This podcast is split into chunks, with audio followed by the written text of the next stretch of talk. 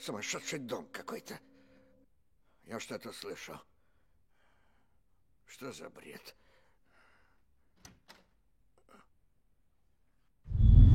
Черт! Так, Юджин Такер. Ужас философии и философия ужаса. Коротко говоря о работе, мне этот скорее развлекательный, нежели серьезный труд видится как попытка поиграть с массовой культурой, чтобы подразнить ее причудливостью философии. Мол, она не уступает литературе, музыке и кино в своей чудаковатости, странности, отчасти в упоротости. И все же, это по сути культурологическое обозрение больше годится для любителей темной эстетики, ну и вообще эстетики, а не для философов, которые заняты решением проблем. Поэтому я подумал, почему бы не сделать несколько эстетичных видеоклипов по этой теме. В конце концов, что еще нужно YouTube? В этом видео я в легкой манере расскажу, что такое ужас для философии и философов, и обозначу основания поставленной проблематики. И, пожалуй, все. Во-первых, нужно поставить вопрос, что же такое ужас философии? И зачем столько пафоса? Вместо длительных предварительных пояснений к комментариев, к текстам и прочим, по сути, да, бесполезным действиям я просто вброшу пару тегов, которые фундируют вопрос, и поясню их, так как видео предназначено, по сути, для расширения кругозора и вообще развлечения. Итак, первый момент. Демон Декарта.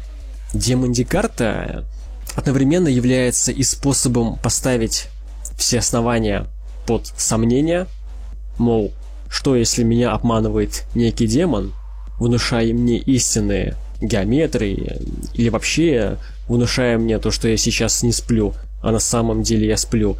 То есть, по сути, это был такой мыслительный эксперимент философа из 17 века, который пытался докопаться до самых фундаментальных оснований. И кульбит с демоном он проворачивает именно для этого.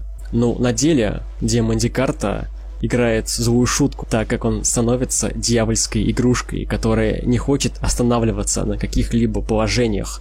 Другими словами, возводя все такую жесткую критику, не получится в один момент просто остановиться. Любая попытка зафиксироваться, зафиксироваться на каких-либо основаниях, мол, я мыслю, следовательно, я существую, терпит провал, поражение, поражение от демона – ну, если, конечно, не перестать ставить под сомнение дальше и дальше.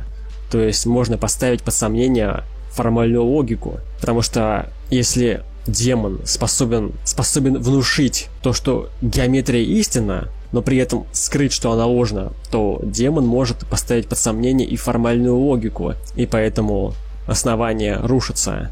Демон выигрывает. Демон начинает жить своей жизнью. Второй момент. Бытие не есть предикат. Это уже кульбит Иммануила Канта. Кант устраняет бытие как предикат, а именно рассуждение можно представить себе так, что нам дает для понимания какого-либо понятия высказывание о существовании. То есть яблоко существует. Что именно прибавляется к понятию яблоко с предикатом существования – ничего не прибавляется. Таким образом, онтологическая установка, поставленная Декартом, доходит до своего логического завершения. Она снимается.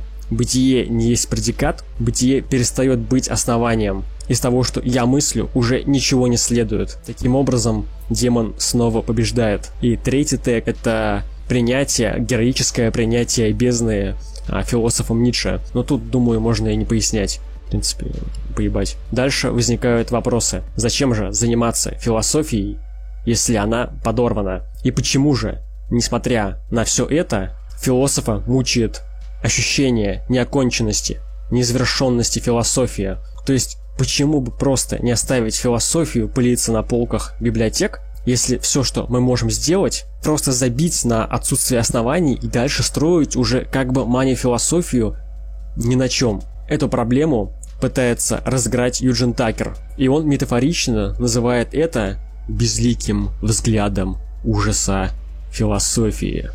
На самом деле, это момент, который нужно прочувствовать лично. Это и есть ужас философии. И именно поэтому предлагается читать философские тексты как ужасы, то есть непосредственно заигрывать с интуицией, а не разумом.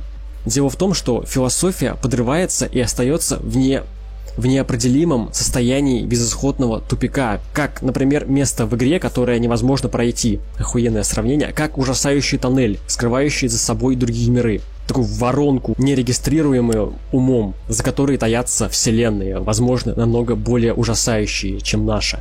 В такой момент персонажу какого-нибудь хоррор-произведения не остается ничего, кроме выбора. Идти прямиком туда или бежать. Это и есть начало и основание пути, которое нам предлагает Юджин Такер. В некотором смысле он попытался путем компартивистики найти трудах философов момент разрыва и подрыва оснований философии, поймать мысль, которая не может быть помыслима философии. Он задействует майстера Эхарта, Хайдегера, Батая и много кого еще. Но это самое интересное. Поэтому я оставлю это на потом. А данное видео пускай будет открыткой или приглашением.